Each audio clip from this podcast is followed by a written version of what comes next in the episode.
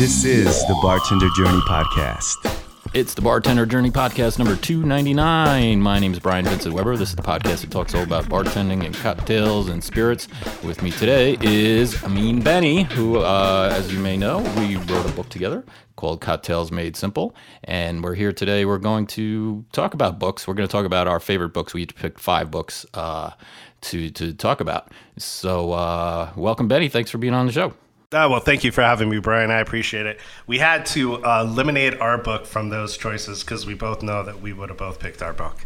I was going to mention it at the end anyway. I already mentioned it at the beginning, so Right that's cool.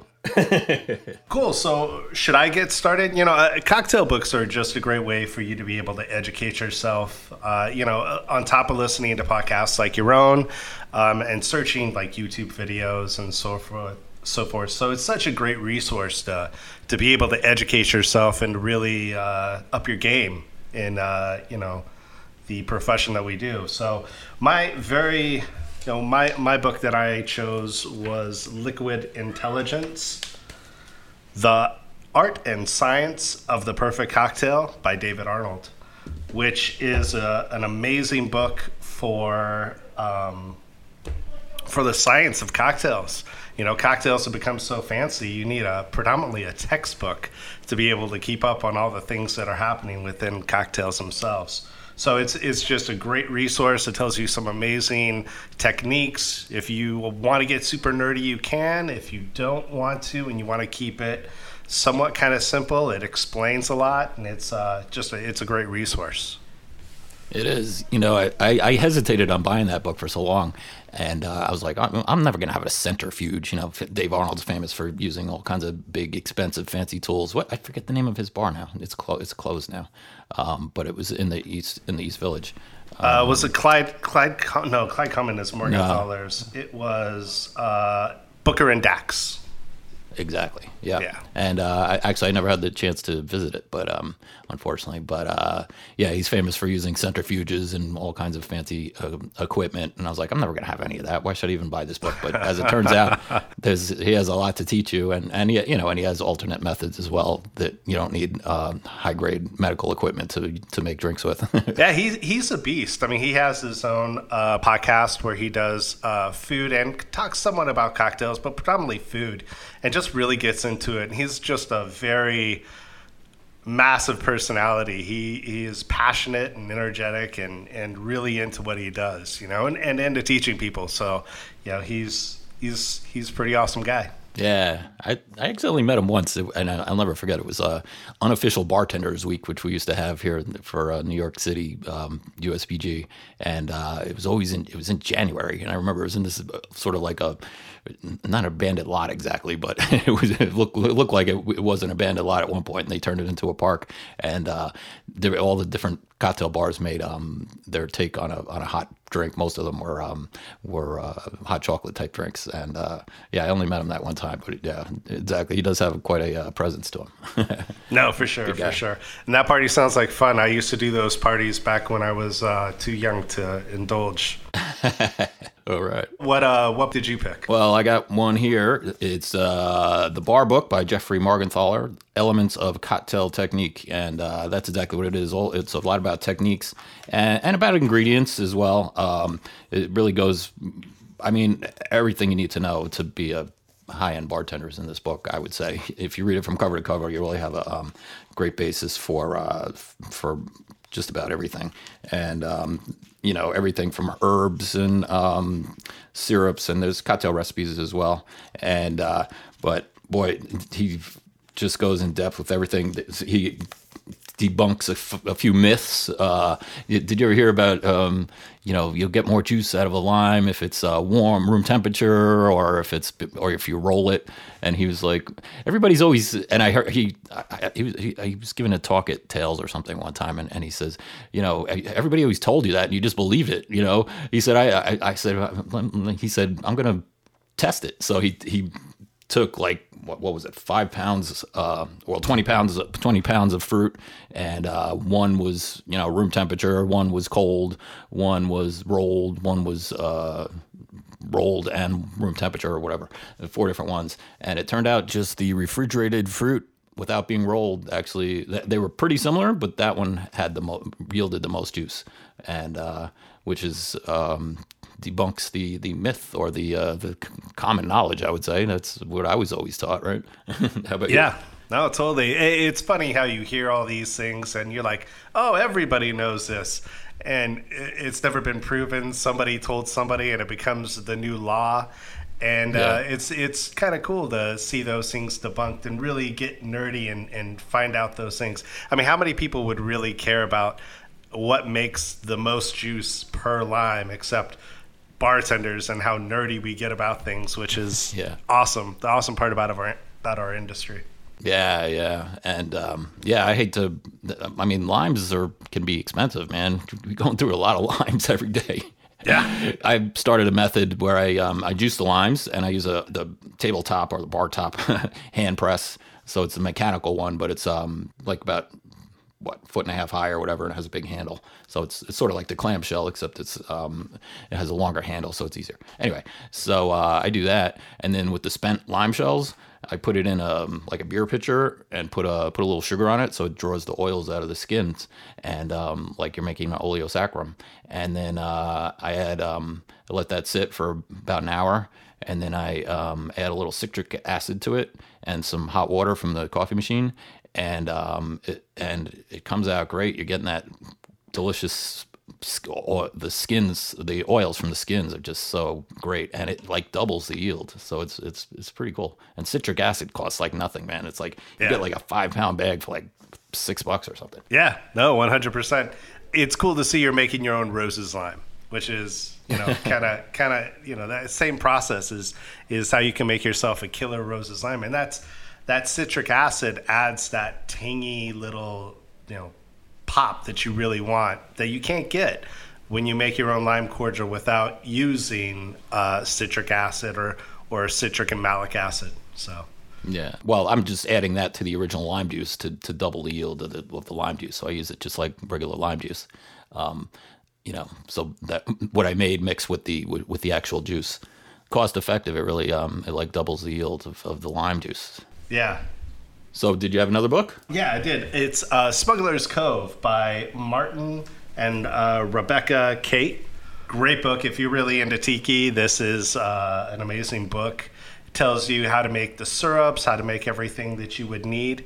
And uh, yeah, they, they did a great job. They went into the history. I mean, you think Beach Bum Berry got everything with the multiple books that he put out and then you read Smuggler's Cove, and you're like, "Wow, there's there's a lot here still." And I'm sure that they'll uncover a lot through the whole process of, you know, the uh, tiki arche- tar- tiki archaeologists that they are. But uh, shares a lot of classic recipes, a lot of Smuggler Cove recipes.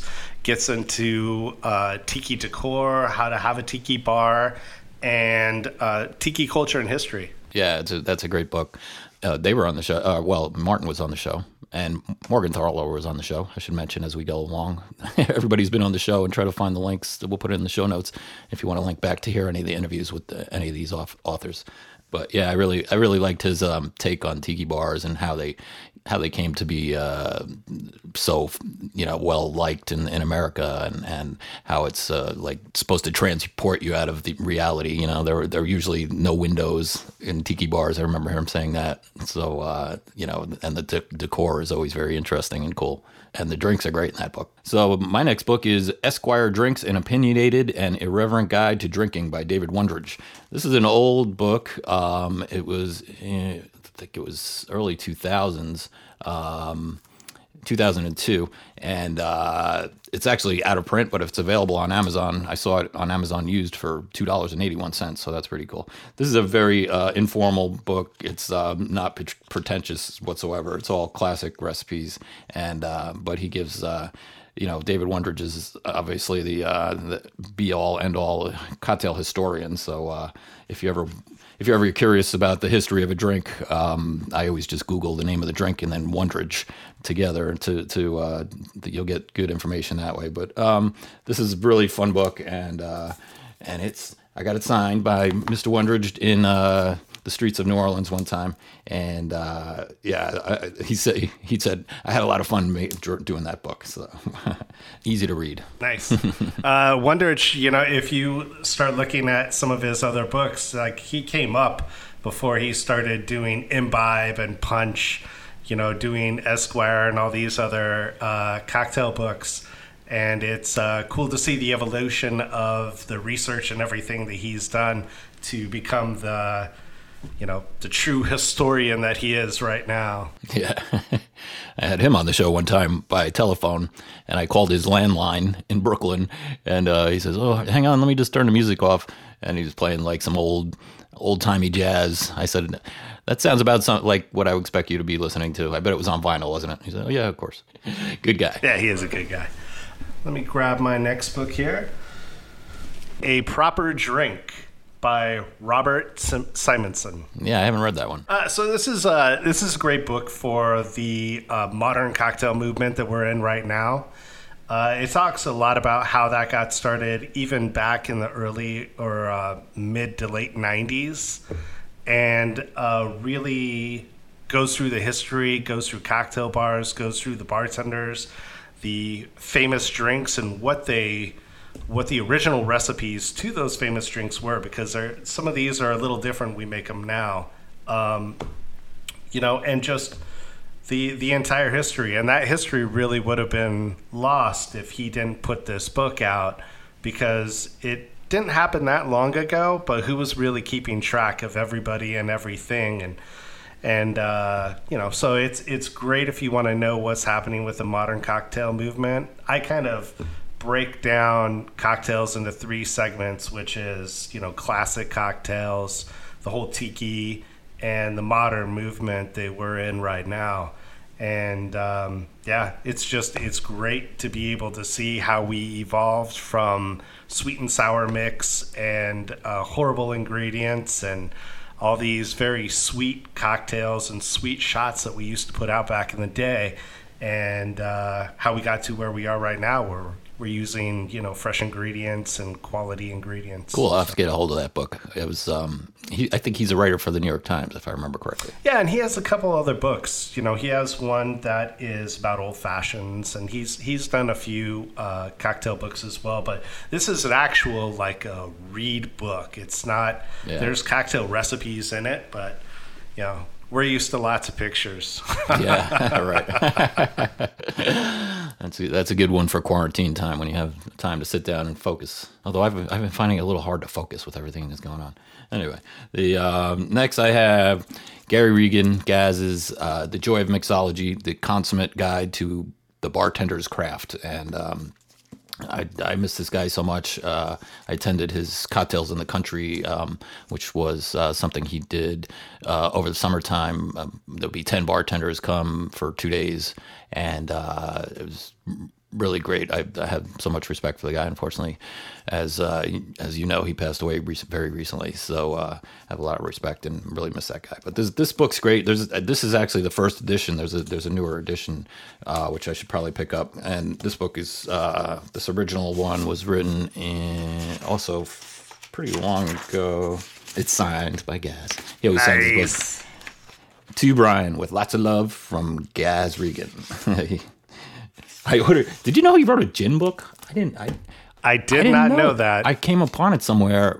I was like, I didn't know he wrote that book, and it's also out of print. But um, I ordered it used on Amazon. It came the other day, and uh, I open it up, and it's like it says I open it up and in the first page it says, "With lots of love, Gaz." I was like, I was so confused for a second, but uh, it's a used book. Somebody he signed it for somebody else. It wasn't, it wasn't made out to me. I just thought that was funny. anyway, back to Joy Mixology. He had a term. He didn't like the word um, mixology, although he uses it in the title here, "The Joy of Mixology." But he didn't like the word mixologist, which I tend to agree with. So he has a he has a phrase called the cocktailian bartender.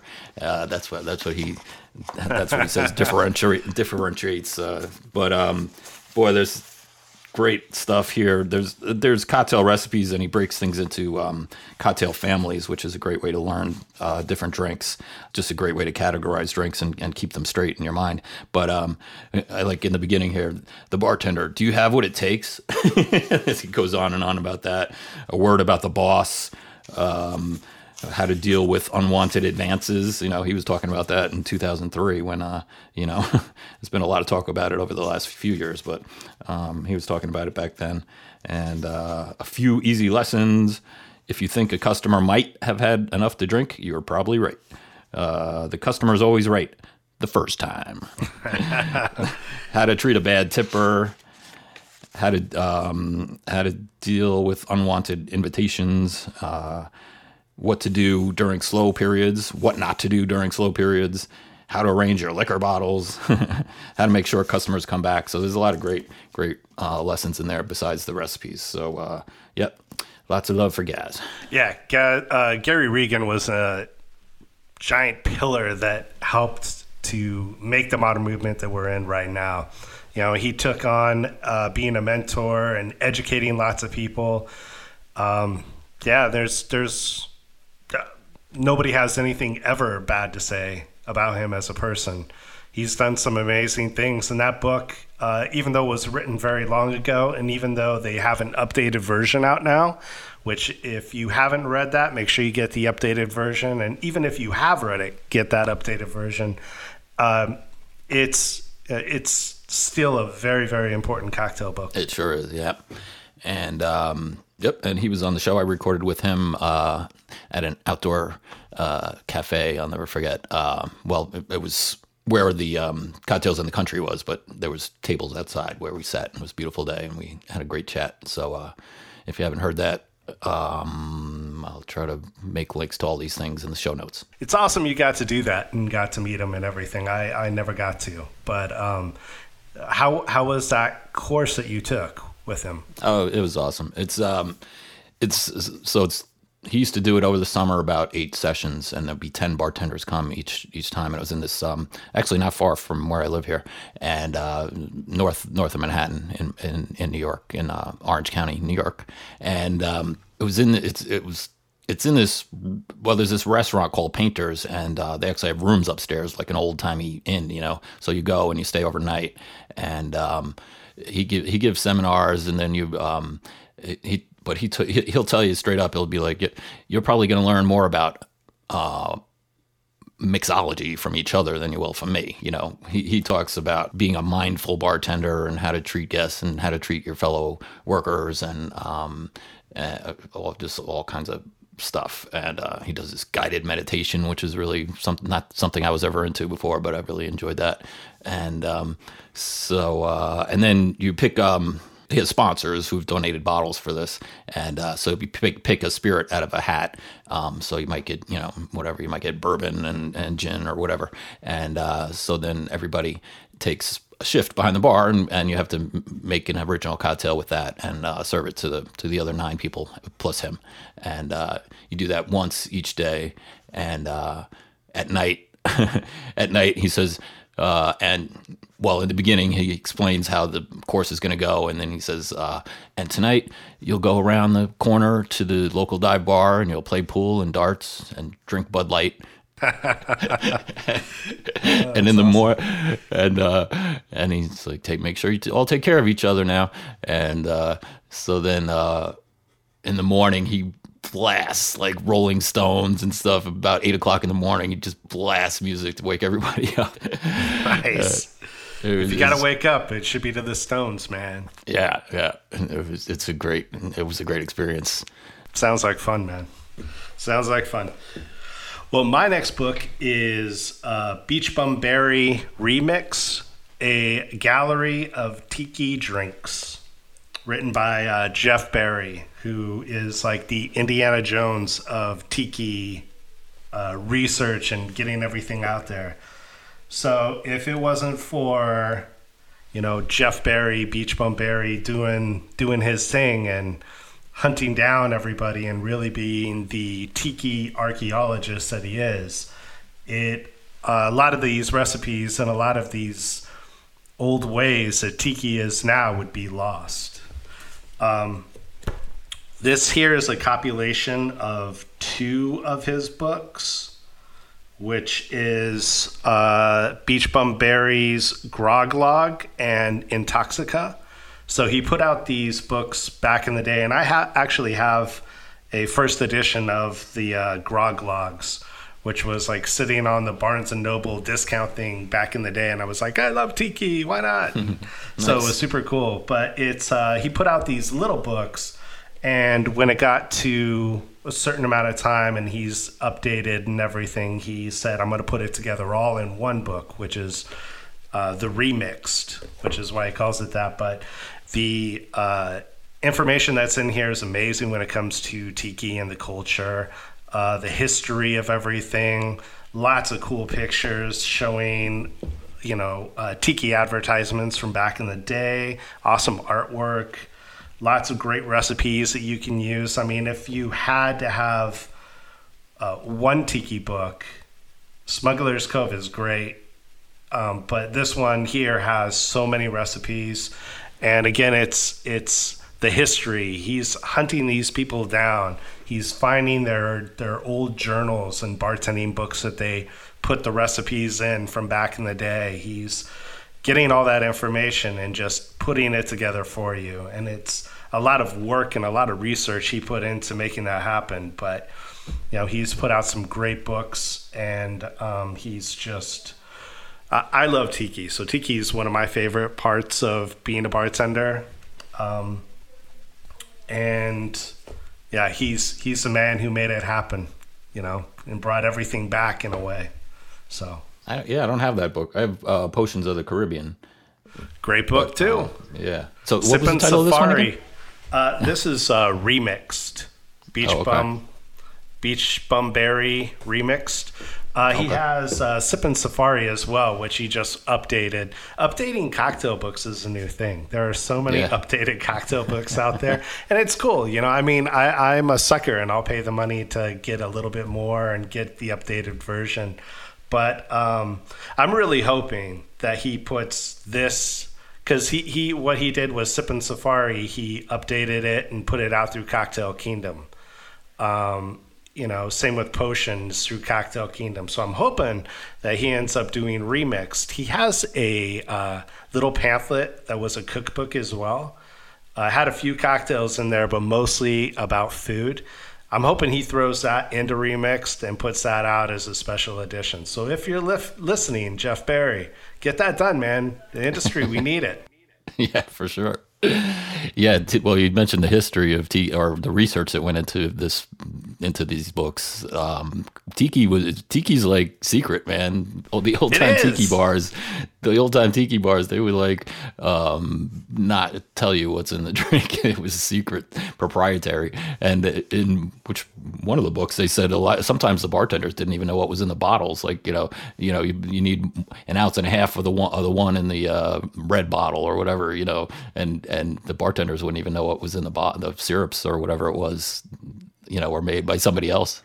Oh, totally. they would number the bottles, so it'd be like one Numbers, through ten right. or whatever code Right. they had, and Right. they'd be like, you know, use an ounce and a half of one, use uh, three ounces of four, and blah blah blah. And I guarantee you that Jeff Berry had to actually take a pair of pliers and pull some teeth out to get this information that's in there, because a lot of these people, I mean, the honorable thing, it was like the mob. The honorable thing is to take your secrets to the grave with you, kind of situation. and uh, you know, he he uh, said, "Hey, you know, there's a lot of people that are going to want to know your story, and a lot of people who really want this to come back. We can bring it back." And he brought it back. So Yeah. him him and quite a few other people, Spin and all these other people in that tiki uh, community, has just brought it back, and we love it. You know, I love that Yeah. stuff. It's cool. It's weird. There's very few tiki bars in New York. Like I can't even think of one. Yeah. So for some reason, and and some it might have been Robert Simonson uh, wrote an article about. Somebody wrote an article about it, and it was I, I forget what the I forget the logic of it, but it kind of made sense what he said. Why why they don't seem to thrive in New York. I have to try to find that article. You would think because it gets so cold, it's like, hey, we would want to kind of get out of the cold and get in a mental state of being at a warm and tropical place. So I, I don't know why it doesn't work in New York, especially with the tiki bar. I know space is limited, so but you can easily take a small. A lot of tiki bars are super small, so you know I. It's weird. It's weird that it doesn't work. It works in California. I think we have like in Orange County we have like three. I know that San Diego has quite a few and LA has quite a few as well. And uh, I always feel like we need more. Oh, I really want to go to a tiki bar now. I remember, I remember as a kid, we used to go to this Chinese restaurant, but it looked like it looked like a tiki bar, and uh, you know, I always remember my mom getting fancy drinks and eating the uh, cherries out of her out of her drinks. but they, I remember them being tiki style drinks, Yeah. And they would Well, have the, let me- they'd have like the placemat with the with the drinks on it with the recipes sometimes. Oh, I think yeah. that- I don't think that place had it, but I remember that as a kid. You know, I always I always found that interesting reading those uh, those those placemats with the cocktail recipes on it. I guess it was uh, I guess my my fate was set back then. you, you find that in remix where they take a lot of those or matchbooks or any of those cool things from the tiki bar and they put that in the book and it's kind of the art which is awesome uh, let me throw out uh, a shout out to a local orange county tiki bar if you don't mind uh, we have in Orange County, we have Strongwater, which is the people who uh, the brains that put together Blind Rabbit has uh, started a concept that's just tiki, and it's it's an amazing place. I know that you know right now we're in the middle of COVID, nobody can go. I know they are open for. Um, for a pickup and you can pick up cocktails and everything as well. But once the world gets back to normal, if you are ever in Orange County, definitely check out Strong Water. They have a it's all tiki in the front, uh, you know, and you have uh, lava going, and they have little themed tables and everything. But when you go into the back, it's uh, captain's quarters or the officers' quarters, and uh, it's a gin bar. So, you know, because the crew drink rum, which is in the very front, and the officers drink gin, which is in the back. So they they have a speakeasy within this total small concept uh, tiki bar, and both outlets are really cool. These people are like their their hospitality and the detail that they put into every tiny little thing is just like going to Disneyland. You know, every every little nook and cranny has details, so they're they're amazing at what they Very do. cool. Wow, that sounds great. Um, so my next book is The Curious Bartender: The Artistry and Alchemy of Creating the Perfect Cocktail by Tristan Stephenson. And uh, he's he's an interesting guy, smart guy, and uh, he uh, this book is what what's really interesting about this book. He'll give you a classic cocktail recipe, and then he'll give you his uh, sort of improvement on it. And uh, so, you know, even like a Bloody Mary, he'll, he'll give like a classic, typical recipe, and the next is, is his ultimate Bloody Mary. And uh, so, um, you know, it has, you know, fresh tomatoes in it, and sherry vinegar, and uh, powdered MSG, pomegranate molasses. You know, I never would have thought to put those things in a in a Bloody Mary, but um, all all kinds of drink from the sidecar. Um, to uh, corpse corpse reviver and uh, so he you know it's it's you know the classic recipe is the classic recipe and, and they're, they're great on their own but then his uh, his take on it can be really interesting I, I need to we need to find out how Tristan got the multi book deal. I know Yeah, I mean, it is a cool because them. All his books are kind of look the same, different colors and everything, and so it's like a series, and you know it is cool. And I've I've heard him on a few podcasts and everything, and he's he's uh, very well spoken and very educated person. So he is great guy my uh, next book is uh, the PDT cocktail book, the complete bartender's guide from the celebrated speakeasy by uh, Jim Meehan. Now, I actually want to say that I didn't want to buy this book. It just looked a little showy. So, I mean, I, I kind of waited and everybody talked about it. I'm like, eh, I don't know, you know. But, uh, uh, after buying it and reading it, I mean, I'm, I'm using it as one of the books that, that, you know, I think is one of the best books out there blown away. Goes into uh, how to put together a bar.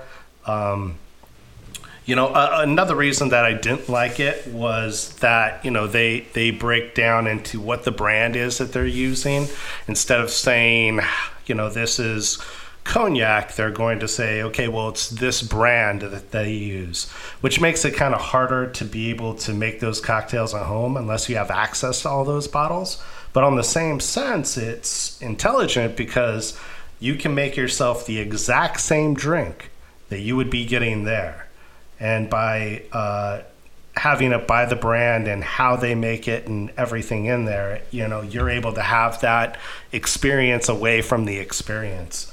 But um, Jim Meehan has done so much within the community, is a true pillar of educating and uh, mentoring bartenders, and uh, it's it's awesome to see what he's done and where he's going to go. You know, the Meehan cocktail book or the Meehan, uh, Meehan uh, bartender's book is amazing as well. So Yeah, the the second book's incredible. I mean, it goes. Yeah. I mean, if you want to open your own bar, you need to read that book from beginning to end. It's it's one hundred percent.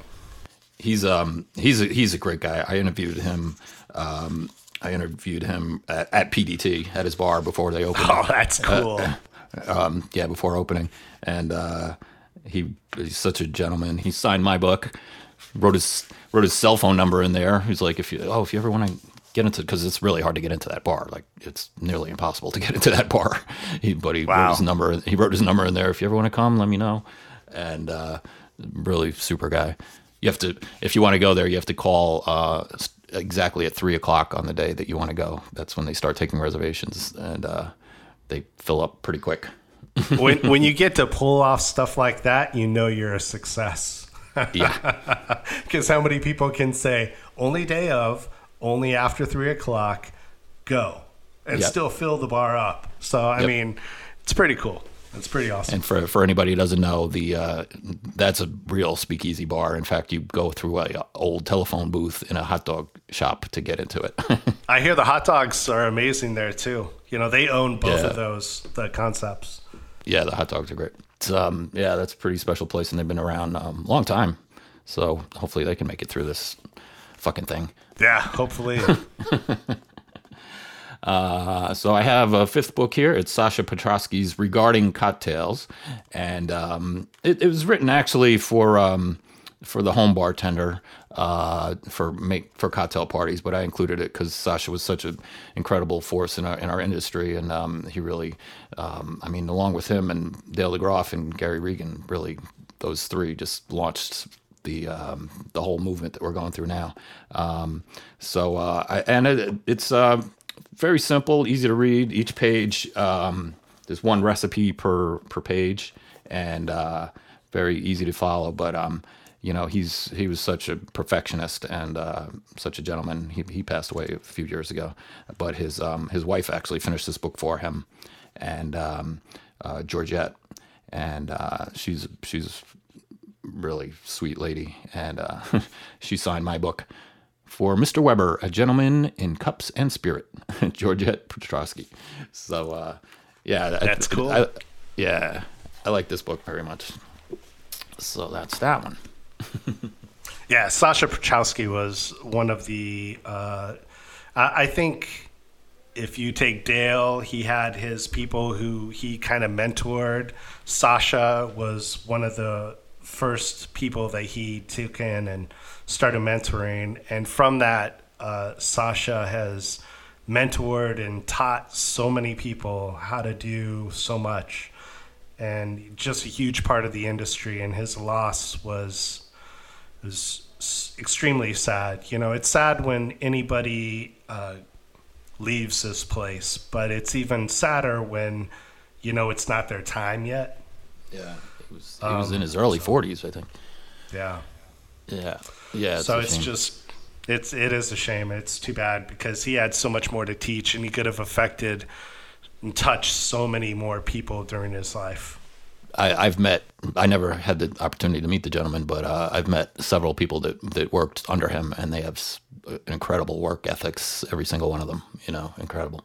For anybody who doesn't know, uh, Sasha opened uh, Milk and Honey in Manhattan on New Year's Eve, of 1999, and uh, he was very precise, always dressed to the tea. You know, I think uh, that's what that tradition has continued in our business, where everybody uh, likes to look sharp. And uh, but he he got a a very small space in like a I think it was like a residential building, and um, but uh, you know, so everybody had to be quiet. You couldn't disturb the neighbors. You know, there wasn't loud music or anything, and there were rules. He had he had rules posted like like uh, ladies shall not be uh, approached uninvited and things like that.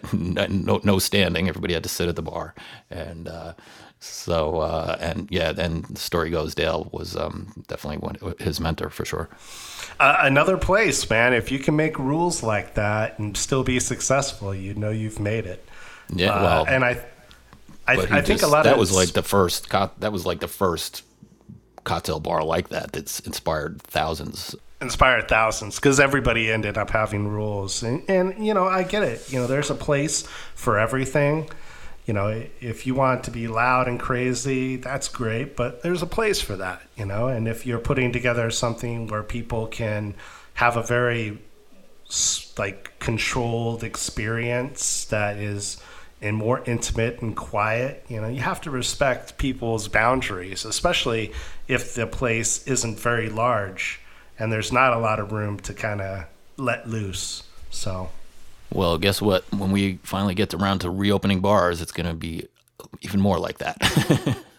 I mean, as we True. reopen, there, there's there's talk of you know reducing the capacity of the restaurants and bars by fifty percent, seventy five percent. You know, so I, I would say at first, and I and you know I I remember when they closed everything, which I mean wasn't that long ago, but we've been stuck in our houses so long it seems it like seems forever so ago. but uh, it went, you know, from hey, we want everybody to only be like hundred people in one place to fifty people in one place to you know let's keep twenty five, you know, groups of twenty five. And I would assume that we're probably going to reopen that way in the world. You know, it's maybe a while until you get to go out and go to a concert or yeah. um, something where just people are piled on top of each other. But I'm hoping that it's not going to be too long until your favorite place is open and we get to get out because we are sick and tired of being in in the house. And you know, I, I'm not saying that we need to open beforehand, you know, before the time is right at all. I think we're very blessed in in lots of lots of bad things happen in the world, and sometimes you have to, you know, grab a gun and go off to war and, you know, do something, you know, kill people or get killed, you know, and and those are atrocious and horrible things, and you know sometimes they have to be done for the better of all good, but we're just told to stay at home and watch Netflix. Yeah, I, I, mean that's that's all we're asked to do here, and yep. so you know I know it's an inconvenience, and I know that we're all we're all honestly suffering together, but it's not too bad. You know, yeah, things yeah, could, be, could worse. be worse. Could be worse. So, I just I hope I don't have to bartend in a mask and gloves. That would not be fun. no, that so, will be hard. It'd be so weird. Well, but if they theme it out and they make you look like an outlaw cowboy, uh, you know, you get a bandana and a cowboy hat and you cruise around the bar, you know, you, you're going to start seeing themes like that. I guess so. I guess so. I didn't think of that. Yep. Uh, uh, people will get creative. You know, they they'll do something to. You know, I think a lot of people and the creativity has really shown with the situation that we're in right now. Cocktails to go. People have uh, bounced back and figured out how to make that really work. Uh. Uh, getting food, getting food to go. You know, there's some spots, some restaurants, even before this, were just ba- basically set up to, hey, you you come here, you pick up your food, you take it home, you have it with your family. It's not that big yeah. of a deal, you know, yeah. and you don't have to mess your kitchen up, and you get some great food, and you get to enjoy your family instead of cooking and cleaning. And right. I think we're going to be a lot more open to that concept uh, when this is all over we can get some cocktails and have, you know, f- six people over and and still be able to feel safe, but still get to have a good time and enjoy great company. So uh, you know, the world's going to be different. I mean, look at we're zooming, and we're yep. we're talking from two different coasts. Yeah. You know, it a lot of people are going to be working from home because they, you know, the bosses don't have to pay rent for everybody to get together every day. I know, Yeah. I know. Actually, after 9/11, I thought that you know there would be a lot of more people working from home, and uh, but the technology now has advanced so much in, in nearly 20 years. I think it's really going to take hold this time. I do. I mean, you can log into something. They keep track of of your time that you're doing, the work that you're doing. Um, you're able to see people and have conversations and interactions, and you know, uh, there's we've we've definitely come a long way since since 9/11. I remember I was in Vegas during 9/11. Uh, and that is Vegas is like an island that's just surrounded by sand Right. and uh, you know it, it took a little while for Las Vegas to bounce back, but it did. It bounced back pretty quick, and uh, did everybody did really well after. But I think our industry is the first thing that's going to bounce back because people want to eat, they want to drink, they want to have fun, they want to enjoy their life, and it's you know easy to do that when you can have some cocktails, Yep. Yep. have some friends. Well, I, I have told this story before, but uh, I forget if I've told you it. But uh, in in uh, January, there was a, a warm day in on a Saturday, and uh, I, I wasn't. I happened to not be working that day, but um, it was an unusually warm day in Manhattan uh, in January, and the bars were packed, and people were in every every bar. You know, at four o'clock in the afternoon, every bar was just packed. People couldn't wait to get out and be with other people and and uh, and and then they weren't being forced to stay home. They were they were it was cold, so people didn't go out as much, you know. But um, that one warm day, I just think of that, you know.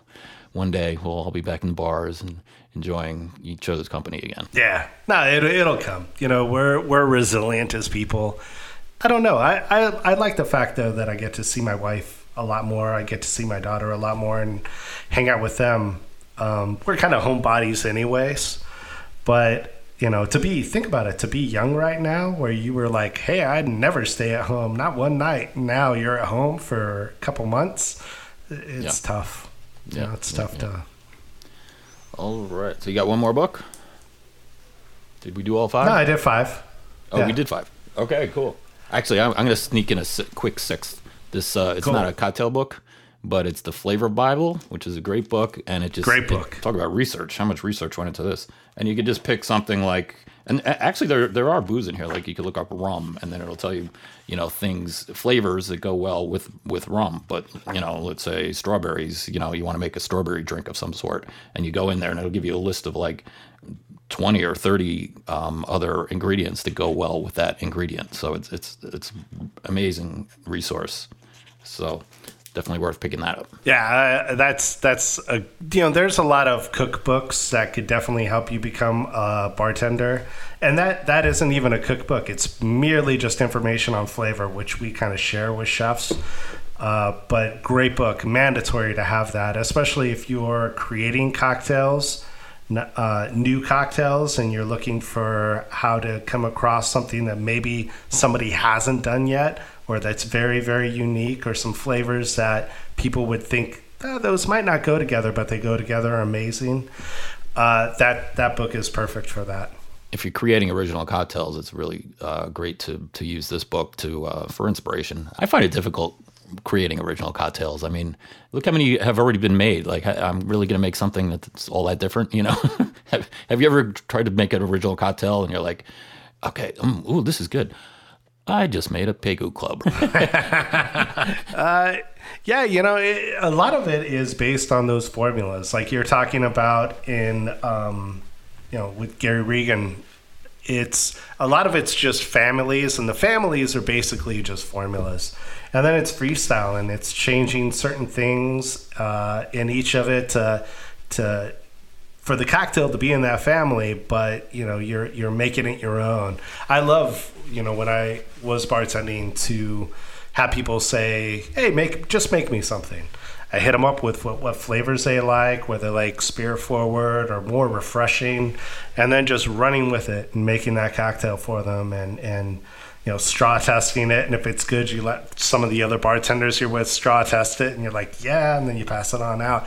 I, I love that, Uh, especially when I'm like three or four deep, and it isn't really the appropriate time to be like go on the fly, but. You know, I, I think you should always bartend like you're three or four deep anyway, and just be used to being that busy. Yeah, yeah.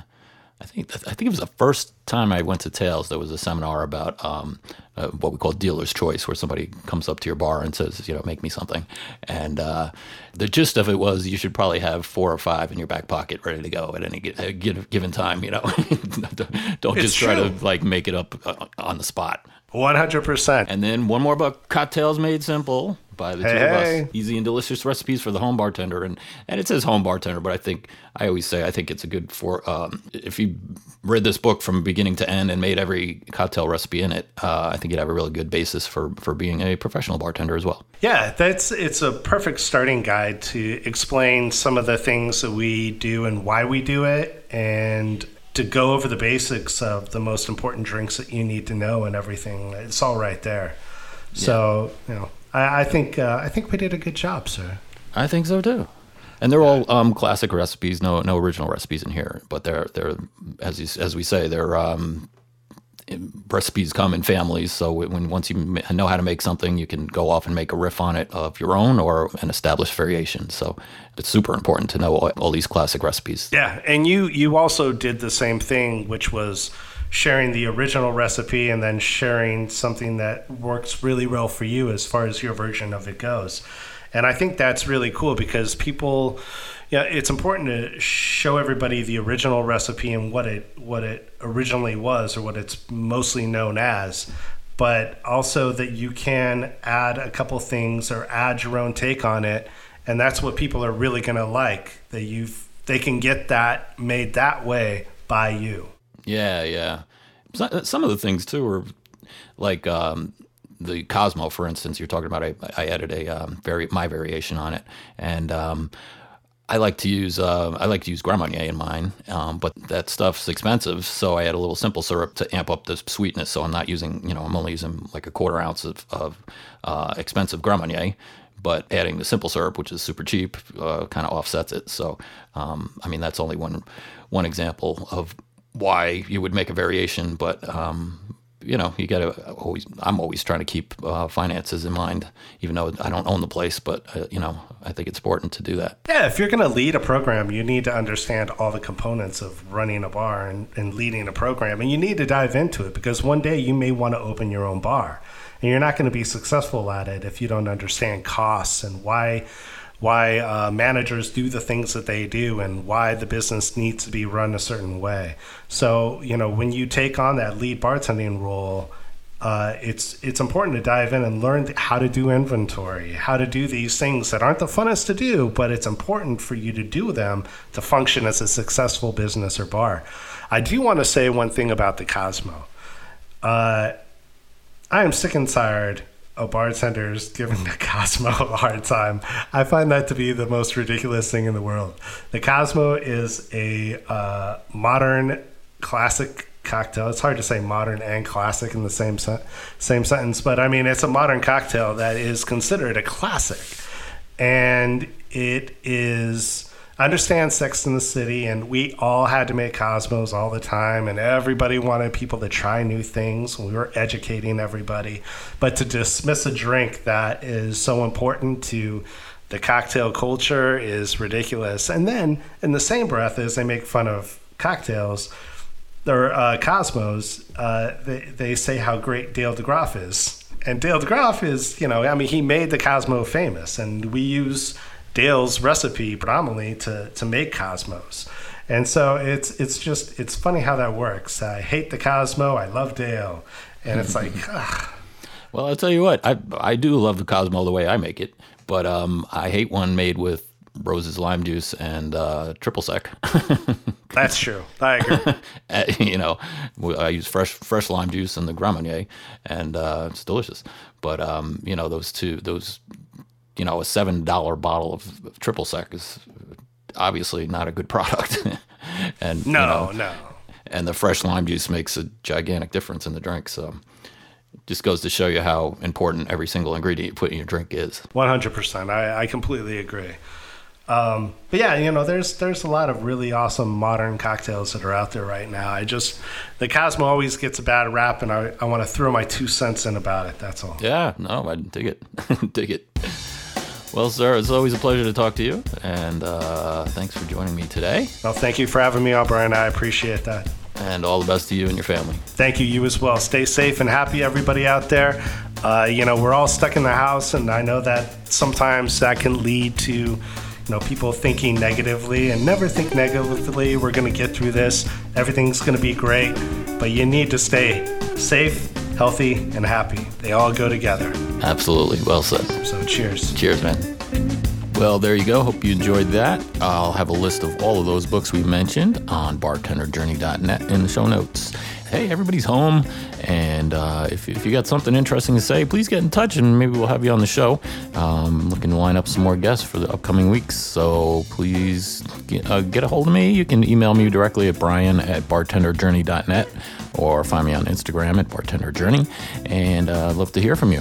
So, everyone, stay safe, be well, and cheers. We'll see you next time on the Bartender Journey podcast.